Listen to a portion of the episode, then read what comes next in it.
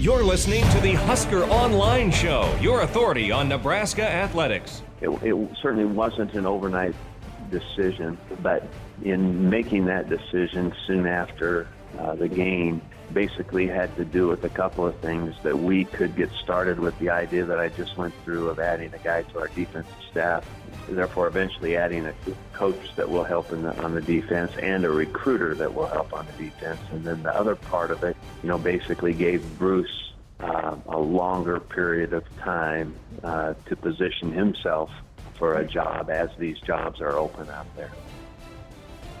In an overall statement about that, one of one of my thoughts has been uh, to um, eventually here soon add another coach to our staff uh, and then split up the special teams duties uh, amongst our staff. And welcome here to another edition of the Husker Online Show. Sean Callahan, Robin Washett, and Nate Clow says it's been a week of change in Lincoln. As you heard Mike Riley kind of discuss more of his thought process on uh, letting go of Bruce Reed. That was Sunday night when Nebraska uh, was announced to the Music City Bowl. They'll play Tennessee on December thirtieth in Nashville. It's a Friday game at two thirty, uh, so you better take a... Um, a half day that day because you're going to be at a sports bar or somewhere at two thirty watching the Huskers and the Volunteers. But um, as I bring in Robin and Nate, guys, uh, Nebraska, let's go Bruce Reed. We discussed that last week, wasting no time. And a story, Nate, that you broke uh, last Friday, right after we taped the show, Donté Williams uh, was who Nebraska targeted. They got him right away. He was announced officially Monday. Uh, but it really kind of got out there Friday that he was going to be the guy. And it was an interesting move because there were a lot of questions like, wait a minute, this guy coaches corners. What does that mean for the staff going forward? Well, Mike Riley, I think, has laid it down pretty clear that he wants that balance, five offense, five defensive coaches, uh, assuming that they bring on uh, the tenth coach rule, which most people think will happen. But uh, your initial thoughts, Nate, on the Donté Williams hire? Well, yeah, it was interesting because he's a cornerbacks coach, and so there was some um, some thought that there could be additional uh, shakeup on, on the staff, and, and especially because Donté Williams doesn't really have any special teams background, and, and of course that was the the primary position that he's he's replacing here. But I think above all, uh, he wants a, a recruiter, and that's exactly what Donté Williams is. They already have a kind of a niche in Southern California. That's an area that they've had some success at. And I think, uh, of course, Donté Williams is an expert in that area. He's from Los Angeles. He's he's recruited that, that area very, very well.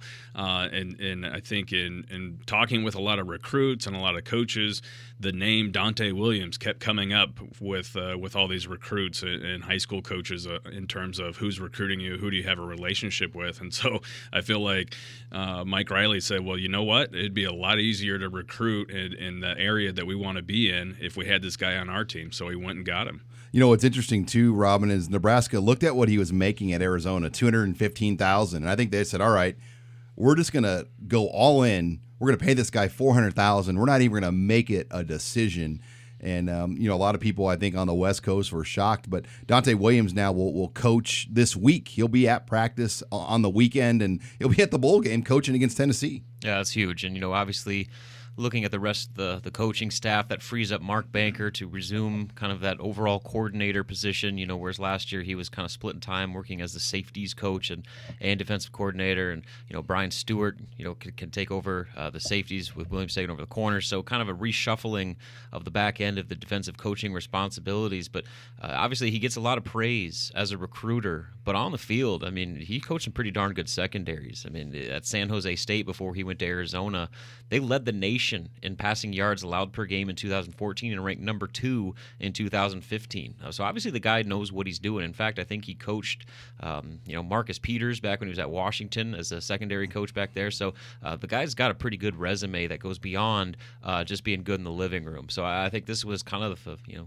we use the term home run hire quite a bit, but I don't know if Nebraska could have done much better um, than getting Donté Williams. Sean Callahan, Robin Washington, Nate Klaus, as we discuss the, the addition of Donté Williams and what it means for Nebraska going forward. The Huskers will play in the Music City Bowl against Tennessee. And, you know, a week ago on this very show, all of us thought Nebraska was probably going to Tampa in the Outback Bowl. But That all changed with the the nature of that Iowa loss. Even though Nebraska was nine and three and Iowa was eight and four, they tied in the standings. Iowa owned a decisive head-to-head victory, and the Hawkeyes wanted to go to Tampa. They did not want to go to San Diego, um, so they got that bowl bid. Now Nebraska will vi- virtually play a road game um, against a Tennessee team in Nashville, uh, where you know the stadium that seats, I think, sixty-eight, sixty-nine thousand, and I wouldn't be surprised if it's close to full uh, because of just the, the location of it for Nebraska fans to get there and obviously Tennessee fans.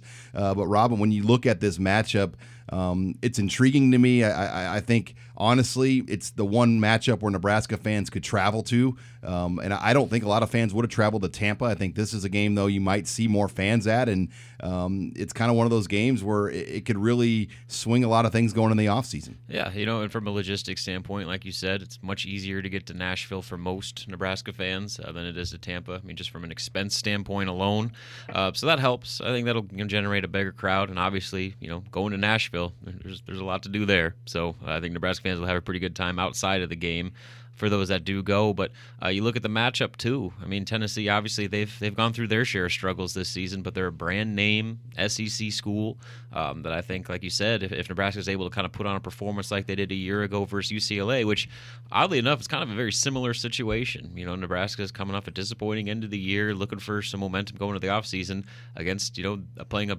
essentially a road game in their bowl, in their bowl game uh, with a team that really doesn't care all that much or seem to care all that much. Um, I mean, some of the reports coming out of Tennessee, uh, the, the focus seems to be far beyond just getting ready for a bowl game. Uh, there's some, you know, a lot of uh, tumultuous feelings, I think, with the coaching staff and, you know, people around the program. So uh, I think Nebraska uh, has a pretty good shot here if they come in focused the way they did a year ago. And Mike Riley's track record in bowl games uh, speaks for itself. So I have no doubt Nebraska's going to be ready to play. And like I said, if they're able to put on uh, a showing like they did last season uh, in the Foster Farms Bowl, uh, that's going to be a nice kickstart into two thousand seventeen. Nate, what worries me about Tennessee is, you know, they have material. I mean, this is a team that's recruited at a top ten level the last two, three classes, and you look at what they did to other Big Ten teams in their previous two bowl games. I mean, they just boat raced Northwestern. That was a ten and two Northwestern team. And then the year before the bowl game, uh, they, they destroyed Iowa and Jacksonville. So this is a team, when they want to play, they can play. Um, and, and they showed that this year. They beat Florida. They took A and M down to the wire. But now we know the S E C really wasn't as good as it maybe was cracked up to be. But uh, there is talent on this Tennessee team that could give Nebraska a lot of problems. Yeah, they've got talent everywhere. And really, there are only a handful of teams in the entire nation that have recruited better than Tennessee has over the last three or four years, uh, or really since Butch Jones has, has gotten there. But he's kind of fallen into that trap where he's he He has a lot of recruiting victories under his belt, but really hasn't been able to put it all together together on the football field. So, um, yeah, this is this is kind of a sneaky matchup because I think, you know, it's a traditional matchup against an S E C team. Um, you know, both both teams have, have a little bit of history, I guess, with one another. Um, but if if you win, it's great. If you lose, um, you know, or if you win, you, you probably should have won because I, I think Tennessee really isn't, like Robin said, there really um, are are some things going on behind the scenes that that maybe um, you know are playing another factor here. But if you if you lose, then then it's kind of a bad look, and, and you're you're kind of limping into the offseason. Yeah, quick note on Tennessee. In their last three games, they gave up six hundred thirty-five yards, seven hundred forty yards, and six hundred eight yards uh, total offense. Uh, but the good news is, after their loss to Vanderbilt, Butch Jones made sure to note that despite what happened on the field, they did win the championship of life. They are the champions of life, and that has been the punchline out of Tennessee in November. Losing to Vanderbilt, though, just a just a crushing blow. Um, that game was in Nashville as well, so Tennessee fans will play back to Tennessee will play back-to-back games in Nashville. All right, well, when we come back, uh, we're going to continue to talk football. The Huskers will be back in bowl practice finally this week. We'll discuss Tommy Armstrong and kind of what his outlook is here for the month ahead, as he may not play in this bowl game. We just don't know that yet, and, and we're going to discuss that next and much more. You're listening to the Husker Online Show. You're listening to the Husker Online Show, your authority on Nebraska athletics. I've been gone, but I think that he'll be, it'll be slow for him to resume full time, full speed. This was, uh, I think we were real fortunate that he was even able to play. And so I think in order to let that thing heal, is that he's going to be, he's not going to go full speed into the early parts of the bowl preparation. And welcome back here to the Husker Online Show. That was Nebraska head coach Mike Riley discussing just the outlook of quarterback Tommy Armstrong as the Huskers get ready uh, for their bowl preparations here uh, against Tennessee. And the Huskers will practice this weekend. Friday will be their first practice since the Iowa game. And, you know, let's be honest, you know, Tommy Armstrong, Robin, when you look at that hamstring injury, as Robin Washington, Nate Klaus rejoin us here, if Iowa was not the twelfth game of the season, he probably doesn't play in that game. So they kind of gambled. They brought him back. And you hear a lot of rumors that maybe he suffered kind of a setback to that hamstring against Iowa. And I don't anticipate we're going to see a lot of Tommy here practicing here over this month. And it'll be very interesting to see how Mike Riley handles the quarterback position here going into the bowl game. Yeah, I would doubt that as well, uh, just because uh, I, I agree. He even kind of hinted at that. That he did suffer a setback. You know, um, the first time he got hit, he knew something. You know, his hamstring wasn't right, and it wasn't going to be right all day in that game, and it showed. I mean, he was a shell of himself, and uh, Nebraska's offense once again suffered significantly as a result of it. And you know, wh- whoever lines up at quarterback, whether it's Tommy or Riker, I mean, Nebraska's offense has to figure it out this month. I mean, they've gotten they've gotten progressively worse uh, over the final five weeks of the yeah, regular Northwestern season. Was the high water mark. Yeah, that, that was when this offense had like six hundred yards and three hundred on the ground and almost three hundred in the air, and, and you're like, wow, this this is a good offense. And then it's just gone down every week since that Evanston game. Yeah, and it hasn't just been one spot. It's not just quarterback. The offensive line has struggled. The running game has struggled. The receivers, you know, the timing in the passing game has struggled. It seems like everything is just kind of regressed more and more each time this team takes the field. And blame, you know, injuries all you want, but uh, you know, this is up to the coaches to get this thing, you know, back on track, because, you know, they're facing a Tennessee defense that, yeah, they've given up a ton of yards in their own right at the end of the year, but uh, there's a lot of talent, and they will capitalize on mistakes. So, um, you know, obviously you got to be careful with Tommy, because, uh, you know, he, you got to get him ready to play come December thirtieth, but at the same time, uh, there's there's a lot of work in other spots that needs to be done. Nate, what's been killing Nebraska, I feel, at the end of the year, too, is they, they need to get a second kind of running back established. Terrell Newby can give him, you know, his fifteen to twenty carries, but man, Devine Ozigbo, what the heck happened to this guy? He was the best back for Nebraska early on in the year. We haven't really seen him since Wisconsin. Tre Bryant has played a lot lately, Mikael Wilbon in spots, but I think you got to anticipate Tommy's going to be limited as a runner this month, and you need to find that second running back, and whoever that is, they better get it figured out. Yeah, someone's got to help shoulder the load there uh, at running back. And you're right, it looked like Devine Ozigbo was the man uh, early on in the season, that he was the number one guy and he could be your workhorse. And then all of a sudden, uh, Terrell Newby kind of came on, and, and he's had a, a very good year.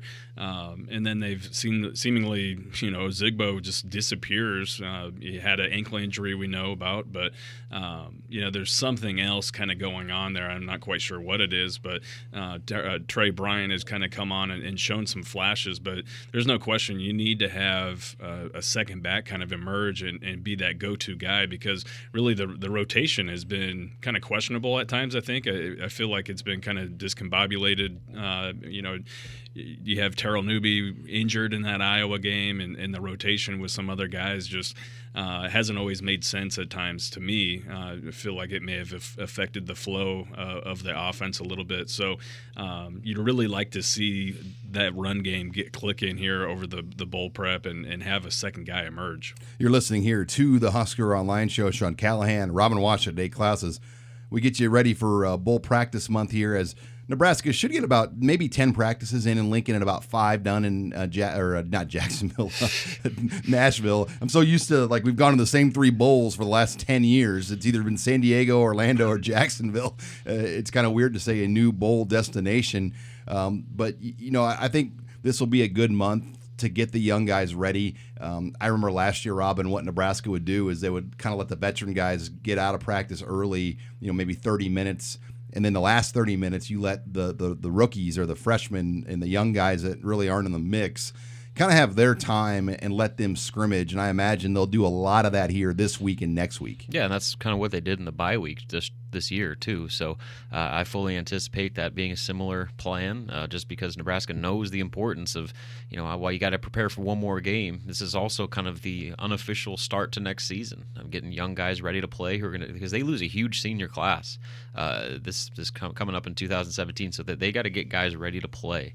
Um, and particularly, you know, you look at that quarterback position. I think guys like Tanner Lee and Patrick O'Brien are going to get quite a bit of reps over the next month uh, as that competition is now kind of officially underway. If it wasn't already, uh, this is when it's finally going to get in full swing. You're listening here to the Husker Online Show. Sean Callahan, Robin Washett, Nate Klaus. And you start to look ahead to this matchup against Tennessee, uh, just kind of looking at the Vols' offense. Um, really, everything they do, Nate, runs through Josh Dobbs, their quarterback. He's their leading rusher, seven hundred thirteen rushing yards a game. He's got a r- long run on the year of seventy yards, nine rushing touchdowns, and then his passing. Um, you know, he's a twenty-six hundred yard passer, uh, twenty-six touchdowns, and his twelve interceptions. So, um, you know, I, I followed Tennessee just from afar because they were on the national stage all year, and I think the challenge for this defense will be Dobbs and, and just defending him. And that will really be, to me, a lot of the talk as the Huskers get ready um, is if you shut down Josh Dobbs, I think you can win this game. Yeah, absolutely. I think Josh Dobbs, there's no question, he's kind of the heart and soul of this uh, Tennessee team.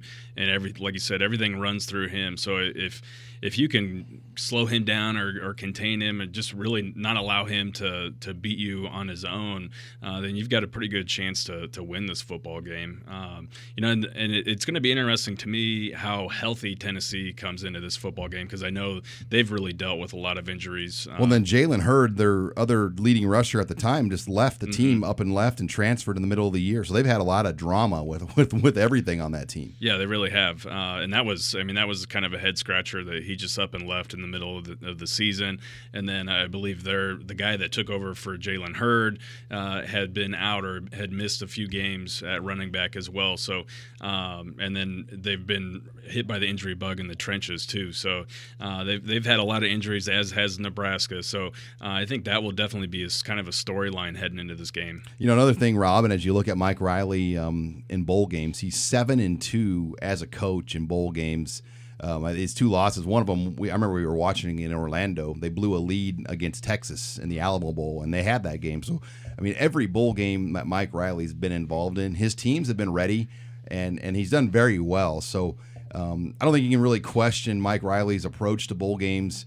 Um, he's got about as good of a record. Now, granted, he hasn't played in a you know a high-caliber Rose Bowl or a game like that, but his his bowl record is really impressive. Usually, you know, you're about five hundred or less, and, and he's at seven and two as a coach in bowl games. Yeah, I think that kind of speaks to his ability as a as an X's and O's game planning type coach. Um, you know, obviously you you have to be able to uh, do a lot of different things over the course of an entire month between one game to another, and you know Mike Riley's shown that he's got a pretty good plan for doing that. And obviously this th- this year's going to be a little different, just considering the, the injury situation at quarterback and you know some of the other um, issues that they're going to have to try and address you know during practices. But uh, I think that, that if you're going to feel comforted by you know by one aspect is that Mike Riley, Mike Riley and his staff have a system that has worked very, very well over a long period of time uh, to get their teams ready to play come bowl time. And you know, I guess given kind of the, the flux uh, that Tennessee's in, uh, I think that that definitely is going to be a huge advantage for Nebraska. And it's so important when you talk about a place like Nebraska where there are just way too many media members that cover this team and way too many sports talk shows that cover a football team. You know, you got to win the bowl game because in a place like this, if you lose the bowl game, it's doom and gloom, um, and it can make for a really long offseason, Nate. Yeah, there's no there's no question about that. I mean, I've been asked a lot, you know, is this is this a, a must-win game or or is this a It game? Always is. Yeah, it always is. Every bowl game. Every game is a must-win Every game. game really is. But, yeah, especially every bowl game is because if you don't win the bowl game, then everyone just has a sour taste in their mouth heading into spring ball and, and to, to next fall. So, yes, this is an important game and something that could really help Nebraska springboard into next season. All right, when we come back, uh, we will uh, discuss Husker basketball next. It's been a um, a rough stretch here, and, and the Huskers dropped a, a big one at home to Creighton, uh, just a blowout type fashion. We're going to discuss hoops with Robin Washett next. You're listening here to the Husker Online Show. This is Husker Online, your authority on Nebraska athletics. Creighton a lot of credit. I thought that uh, they did an excellent job, especially start of the games and in the second half. About five minutes in when they made their run. They're an extremely talented team. They're well coached. I think, uh, you know, they beat us tonight. And it makes me just, you know, obviously disappointed and sick to my stomach that we couldn't foster a better fight. Thought we were in good shape uh, until Ty picked up his fourth, and then we went on a long, long drought that we can't allow to happen.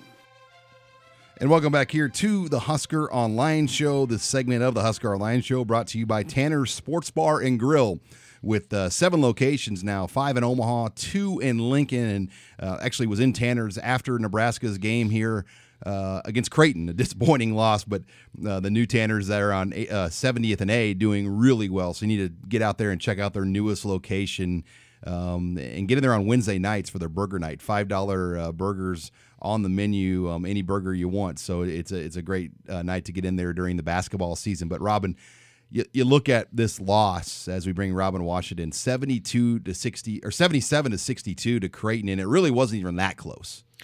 Well, I mean, it was a one point gain at halftime. Nebraska had it tied again early to start the second half.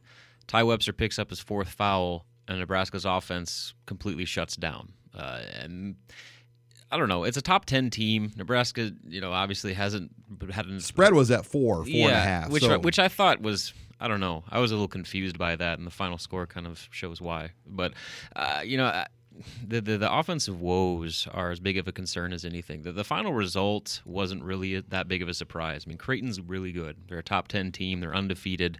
Uh, they're going to compete for a Big East championship. So, I mean, it is what it is in that regard. But the way Nebraska lost that game is the concerning part. Now, keep in mind, Creighton is not a defensive powerhouse. They they score in bunches, but they're giving up almost seventy-four points a game and allowing forty-four percent shooting from the field by their opponents on the year.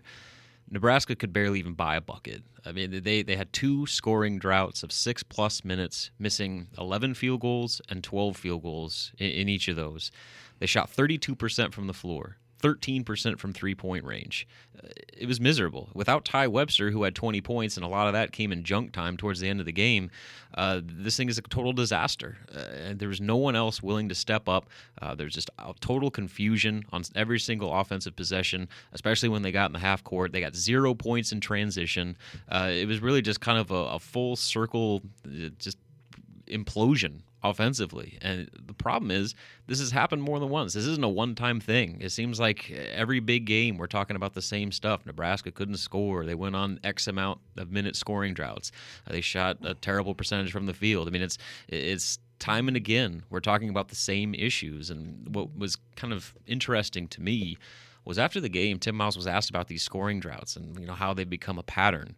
Uh, and he's, his first answer was, well, we built this program to be a defensive-oriented team, which is fine and good, but that's not going to win you any games if you can't score points. And Nebraska is so limited offensively right now that if Tai Webster and Glynn Watson have off nights, no one else is able to step up and score. And it's going to, it was an issue early on this year uh, in games like Virginia Tech and even games against Clemson. It was an issue against Creighton, certainly, and it's going to be an issue for the rest of the season. Uh, unless some other guy can step up and provide to be a viable third option, um, and they probably need more than three. They probably need three, four.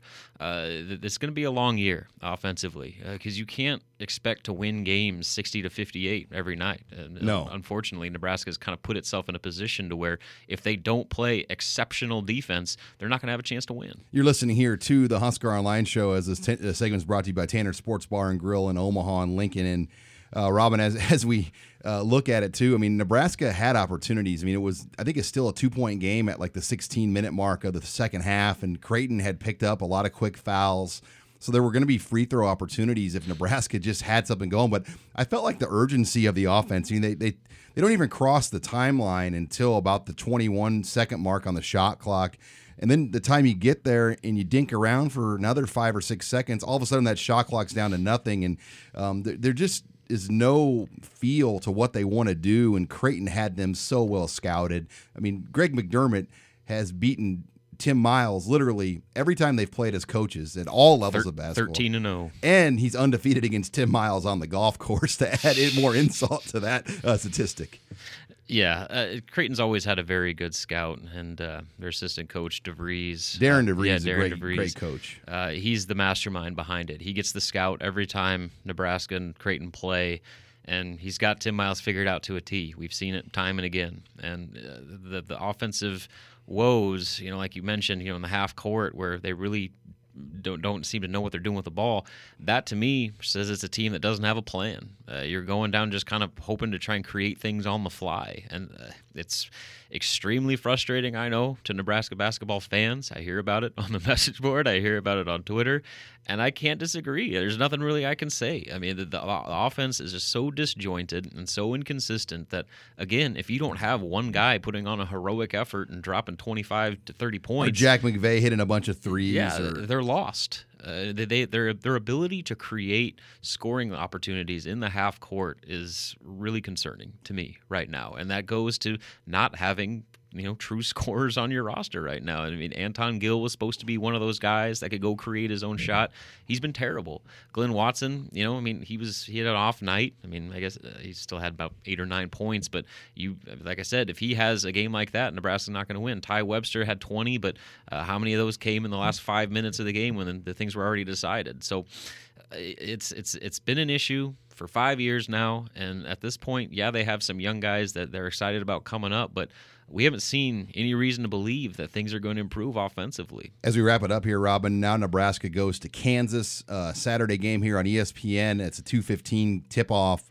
Um, we'll all be down in Lawrence here for this matchup, and Huskers are five and four.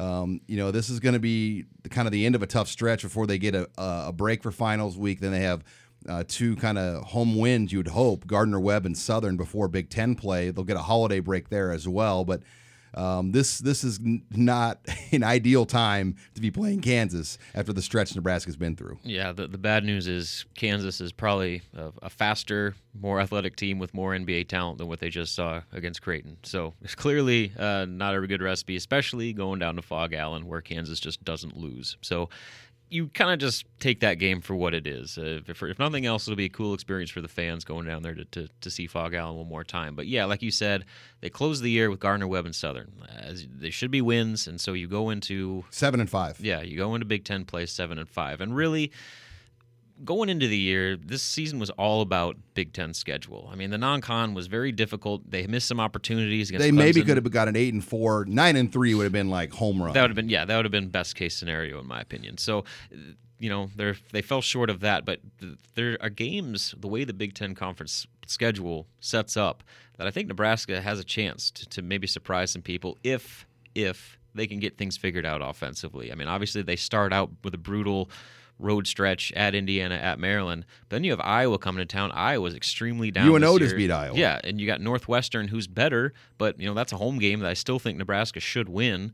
I uh, agree. Ohio State's down. You get them at home. You got Michigan Ohio State. State just lost to Florida Atlantic this yeah, week. Yeah, Michigan State's beat up. You know, they're injury-riddled, so they're clearly not the team they thought they were going to be coming into the year. Uh, you got Penn State at home. You got Illinois, who's improved, but again, I think Nebraska should win that game at home. So their home schedule is fairly favorable. Well, they can maybe get five or six conference wins at home if if it breaks right. Right, and then you know you got to go. You got to beat Rutgers on the road. You got to find ways to uh, maybe pull off an upset. You know, beat Iowa on the road. You know, maybe knock off Michigan State again. I don't know, but anyway, long story short, the season is, from what we originally expected the goals to be, is far from over. I still think that the ultimate goal going into the year was an N I T. That's still within the realm of possibility, but they got a lot to figure out for that to happen. All right, well, when we come back, uh, we will shift over to the mailbag. We had a couple weeks off of the mailbag segment. Uh, we're bringing it back by popular man uh, demand. Husker Online intern David Eicholt will join us here next, and we'll take your questions. You're listening here to the Husker Online Show. This is Husker Online, your authority on Nebraska athletics. So you get the added bonus of of development uh, with an opportunity to play one more game with your current team, and I'm really proud to be able to do that because this has been a great group, fun to work with, and, and uh, we certainly appreciate uh, the, the year that we had. And welcome back here to the Husker Online Show. Sean Callahan, Robin Washett, Nate Klaus, and we bring in Husker Online intern David Eicholt as we open up the mailbag segment. We took a couple of weeks off, and we realized how popular this segment was. A lot of people uh, were upset we didn't have the mailbag the last couple of shows. So uh, back by popular demand, the interns are in the show. We get the mailbag. David, we got a lot of questions. What do you got for us out of the gates? All right, number one, uh, do you think for the staff – do you think the staff will create a similar game plan for Tennessee that they had for the U C L A game? And is that really dependent on Tommy's health? Yeah, I mean, it's hard to compare things to last year uh, against U C L A, but um, yeah, I think a lot of it will just depend on on what Tommy can do and, and if he is the guy. I mean, they might have to create a game plan for Riker Fife, uh, for all we know, with his wrist injury. I mean, I think all of us, though, would agree. We think Tommy's going to play in this game. It's a matter of how close to effective will he be, and it's that dual threat ability, Robin. Yeah, I agree. There's still a lot of variables that you know need to be answered before we can kind of really predict what Nebraska's game plan is going to be, but I can guarantee you running the football will be a top priority uh, because it has to be. I mean, that's that's how Nebraska wins games. That's how they won early in the year, and you know the reason that their their success tapered off at the end of the season was because the running game got you know less and less productive as the year went on. I actually feel like there are a lot of parallels between this bowl game and last year's bowl game because Tennessee's defense, rush defense, isn't very good. And and especially if you have concerns or questions at the quarterback position, I think that puts more of an emphasis on the rush on the rush game. So uh, that's that's what I'm expecting in, in this bowl game. And they're I think they're over-aggressive on defense, Tennessee. So I wouldn't be surprised if we saw the screen game be a big part of it in this bowl game. Mike Riley, uh, great in the screen game. All right, what do you got next for us, Dave? David Eichel in the mailbag. Uh, was the biggest part of the game plan that needs to be executed to have success in the bowl game? Well, we kind of hit on it, but it, it will be the running. But I think defensively, if you want to go on that side, it's it's Joshua Dobbs. Tennessee's offensive line has been very inconsistent. I mean, they went to overtime with Appalachian State. Frank Solich in Ohio took them down to the wire. Um, this is a team that plays at the level of the competition, um, and, and they got blown out by Alabama, obviously, but um, Nebraska is getting this team at the right time, and I think the biggest thing, too, for me will be just kind of laying some blows early and, and pushing Tennessee back and, and, you know, messing with their mental psyche because it has been a really, really long month, Robin. I'm going to go with explosive plays on both sides of the ball. The offense needs to generate more big chunk yardage and big, you know, long yard scores, and the defense has to prevent them from happening. I mean, that, that Iowa game was uh, the the pinnacle of uh, Nebraska failing in both of those regards. Uh, they cannot afford to give up big plays like that defensively, and offensively, they, they need to do more than just do the sixteen to eighteen play scoring drive that chews up seven minutes. I mean, they they got to get that, um, you know, that. big play punch back into the offense, and that starts, I think, with the passing game. Uh, to me, it's it's uh, big plays, but also some consistency there. Um, you can't see on offense, you can't see any lulls like we saw throughout the season, where you'd have you know a good opening drive or, or a good second drive, and then all of a sudden things would just completely stall out for the second quarter or for the rest of the first and second quarter. So, um, yeah, I, I think from from start to finish, Nebraska has to be consistent on offense and, and kind of put Tennessee away. Don't if if you can, you know, don't allow them to hang around in this game. All right, we're taking your questions in the mailbag. Uh, what do you have next, David? Uh, how would you compare Tanner Lee to Patrick O'Brien as far as strengths and weaknesses? Does O'Brien have a higher ceiling? Yeah, I think when you look at uh, Tanner Lee, it's the maturity um, right off the bat. When you see this guy, when you talk to him, um, he just carries himself almost like an N F L type guy already, just very mature and poised, has an extremely quick release, six foot four, two twenty-five, kind of a late bloomer. Uh, But it's that release that really, to me, and it just is experience that he brings to the table. But, yeah, I agree. Um, I do think O'Brien is somebody that physically, when you look at just his his body makeup, his arm strength, I mean, he's like a Ben Roethlisberger-type body and, and with that mobility. So there is a lot there. And um, Tristan Jebbia, it's going to be fun to see, Nate, um, when you look at these quarterbacks. Yeah, I think Patrick O'Brien probably has a higher ceiling in terms of, of mobility, uh, maybe overall athleticism a little bit. I, I think he's uh, pre- pretty underrated as a guy who could uh, move the chains with his feet and, and extend plays with his feet. Uh, so I, I think I'm excited to see that part of Patrick O'Brien's progression. But uh, Tanner Lee, I think, has the upper hand in terms of strength and, and overall mechanics. And then, like you said, Sean, the, the maturity, that experience level that he brings to the table is really what separates him uh, from Patrick O'Brien. Yeah, and I think the the fact that we've heard you know a couple different N F L personnel people or people with N F L ties regard Tanner Lee as not only a future pro but potentially a first-round draft pick, that says you need all you need to know about what his ceiling could be, could be. You're listening here to the Husker Online Show. Sean Callahan, Robin Awasha, Nate Klaus, and we're David Eichel taking your questions in the mailbag.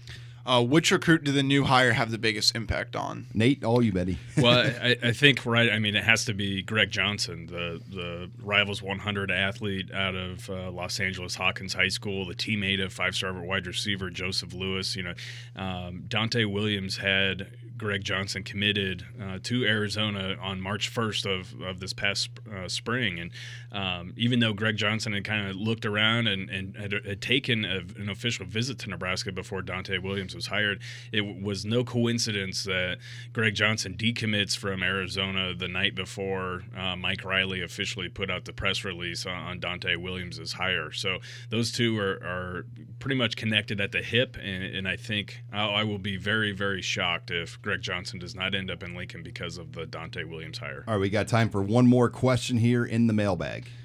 All right, I got some heat from Robin on this issue, but how early is too early to start celebrating Christmas?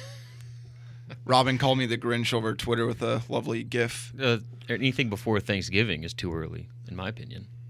Yeah, we put the tree up, I think, on the weekend before Thanksgiving because we weren't hosting Thanksgiving, so that was our, our cop-out. But our lights go up. Uh, I, I pay, for the record, I pay to put my lights up. I'm not getting up on a painter's ladder on a two-story house and risking my life to hang Christmas lights. So. Sean, I just think you're too sick. Yeah, I mean, that's a whole nother show here. But, um, yeah, I, we do a lot of early ones in our family as far as kind of like getting everyone. My dad's doing one on the twenty-third or doing one on the twentieth. So you, you, when you have a, a family, you know, big family, it's sometimes hard to get everything figured out. So we try to do multiple gatherings, and a lot of them take place before Christmas.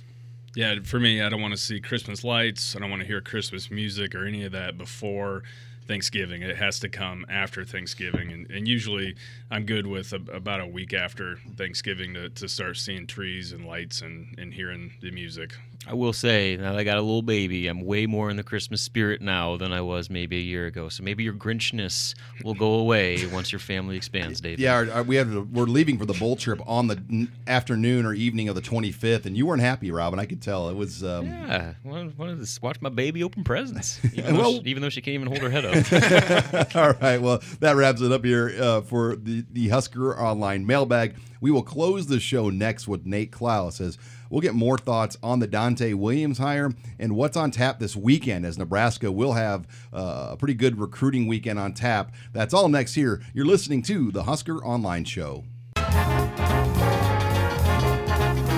You're listening to Husker Online dot com, your authority on Nebraska athletics. Final segment here of the Husker Online Show. Sean Callahan and Nate Klaus as uh, we get you up to speed here with Husker recruiting. It's the final official visit weekend here of the year before they go into the dead period. Nebraska will have three more um, visit weekends they can use in January, Nate. But um, a lot going on uh, this week. It's really kind of, you know, just that stressful week for coaches where they're trying to wrap up things before the dead week. They want to have one more weekend. They want to get the early enrolling guy, early enrollee guys set up and figured out. Uh, they're trying to get bowl practices going here over the weekend as well. So um, it doesn't get really any more stressful, I think, for coaches than this type of week here in, in, in recruiting.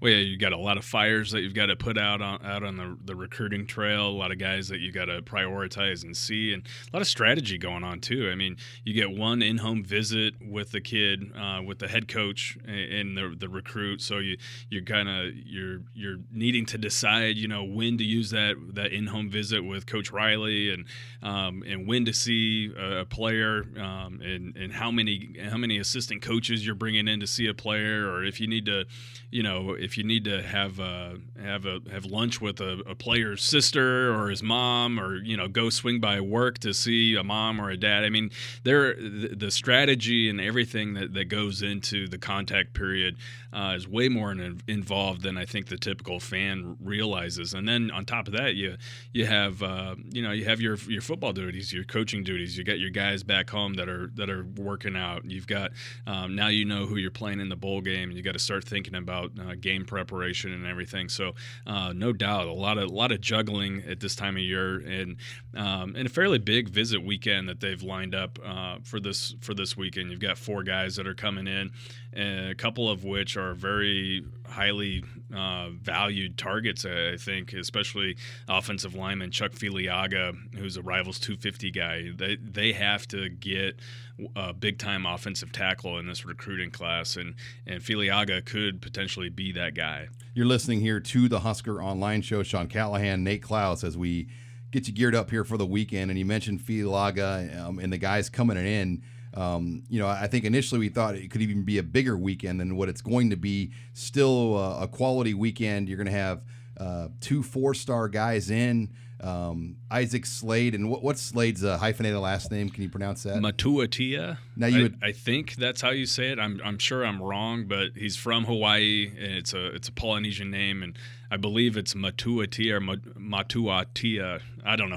Now with him and Chuck here together, that might be a good thing as well. Yeah, I think it is. I think that is a, a good thing. Um, you know, to have the two Polynesian guys on campus at the same time. Obviously, you've got Mark Phillip, uh, Mark Phillip, Tavita Thompson. Um, you know, Mike Cavanaugh coached at Hawaii. He's got some connections in, in the Polynesian community, um, and of course, you know, Mike Riley and, and Mark Banker have also. Uh, dealt with uh, Oregon what, State had a good number on yeah, their roster. Yeah, they had a good number of, of Polynesian players on the roster. So they're very, very familiar with the culture. They're familiar with how those types of kids are because they, they do seem to they kind of be a, to, a, a tight-knit group and, and kind of have little little different personalities at times. So, yeah, having having two families, two Polynesian families on campus at the same time is, is definitely a smart move by Nebraska. And, uh, and Slade Matuatia is a, a four-star inside linebacker. Um, like I said, from Honolulu, uh, and there's one line, linebacker spot left in this class, and, and I think he'd be a great addition. And then you've got Gavin Holmes, the wide receiver out of Texas, who's a three-star guy, had previously been committed to Iowa, had just a phenomenal senior season. I mean, this kid's senior film is, is really as good as anybody. I, I think you could make a case that he's a you know, a, a four-star type of talent, uh, but decommitted from Iowa in large part because of Kirk Ferentz's visit rules. They have a lot of family in Iowa, which could play in in Nebraska's favor here, so that'll be interesting. And then, of course, Ben Miles, the, the fullback slash H-back uh, commitment out of Baton Rouge, the, the son of former L S U head coach Les Miles, will be on campus for his official visit. So, again, a, a pretty solid group of guys. Um, and you, you have to also count in Corian um, – Uh, yeah, they had a junior college visitor here during the week, right? Yeah, you got a junior college safety on campus um, right now. Actually, he's six three, two hundred pound safety from uh, Kilgore Community College that's on campus. Uh, kind of a surprise midweek, um, you know, visit there, but he's a mid-year enrollee. He's trying to squeeze in all of his visits before the the, the early signing period. And uh, you got Texas Tech, Utah, Oklahoma State, uh, also right there in the mix too. So, and I I think he's he, he's thinking about squeezing in one more trip this weekend, so uh, we'll see what happens there. You're listening here to the Husker Online Show. Sean Callahan, Nate Klaus, as we talk recruiting, and let's get back to Donté Williams. We we talked about him in the opening of the show a little bit, but man, I mean, you you really look at what this hire means, Nate, and um, I, we knew that this was a California or West Coast staff um, as far as their connections go, but this is just another major piece to the poker game for Nebraska that they are all in in California and the West Coast. No doubt about it. They're they're definitely all in, and, and I think you know a, a common term people have been using is that Nebraska's doubling down in, in Los Angeles now, and um and, and I would kind of go along with that. I mean. Um, this uh, kind of puts it into perspective. When when Donté Williams, you know, when the news started coming out, when I reported the the that he was going to be the next coach, I got unsolicited text messages from some California high school coaching contacts of mine uh, in Los Angeles, and they told me this is a game changer. Um, one coach told me that if if Nebraska thought that the the the Calabrasca movement was already in effect, uh, they have no idea what's coming, and that that. They've got a good relationship with guys like Keith Williams and Mark Banker, but they they have a longstanding relationship, and, and they, quote unquote, we know Donté Williams. So, um, and this coach told me if we have a guy, Donté knows about him years in advance. So he's got like a, a pre-scouting report on it, pretty much everyone that's coming out of this particular program. And I know that Donté has those types of connections at pretty much every program in Los Angeles. Um, you know, another high school coach told me County that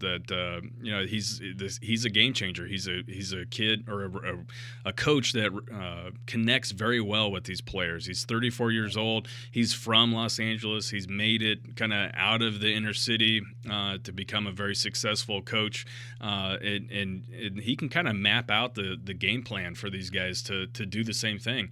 And he's not just a good recruiter. He could develop talent and, and try to help these guys reach uh, reach their potential and go into the next level too. So there's just there's so many connections and everything involved. I, I think this is a home run hire, and, and you've already seen it kind of come into play.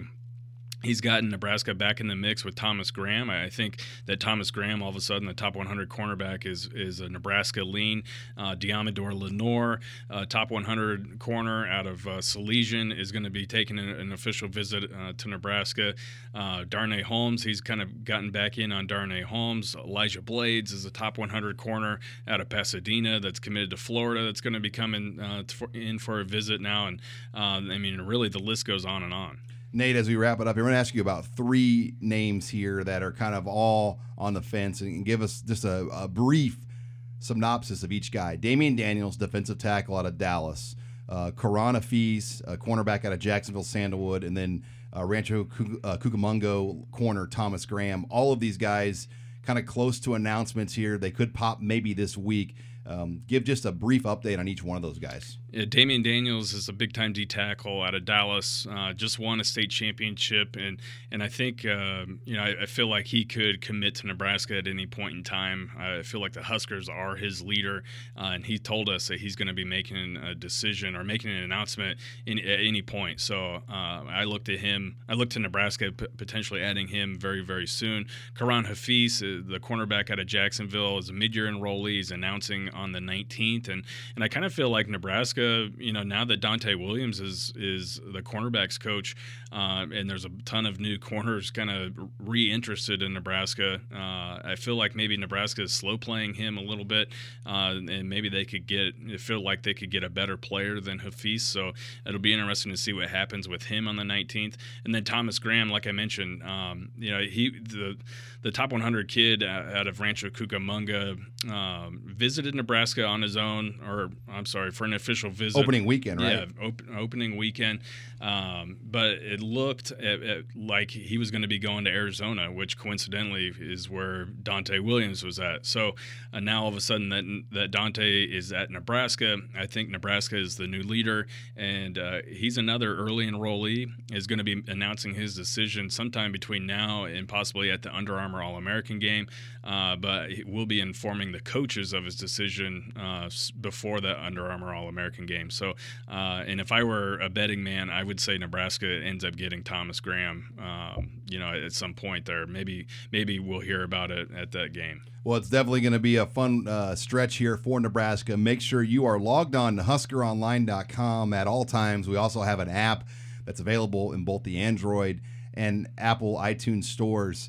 Um, so you can download the, the Rivals app on any of your smartphone devices. But uh, make sure you're on Husker Online, as plenty of coverage here this weekend and, and the stretch ahead here as we are getting down to what you really come to this site for, and that is uh, the home stretch of recruiting.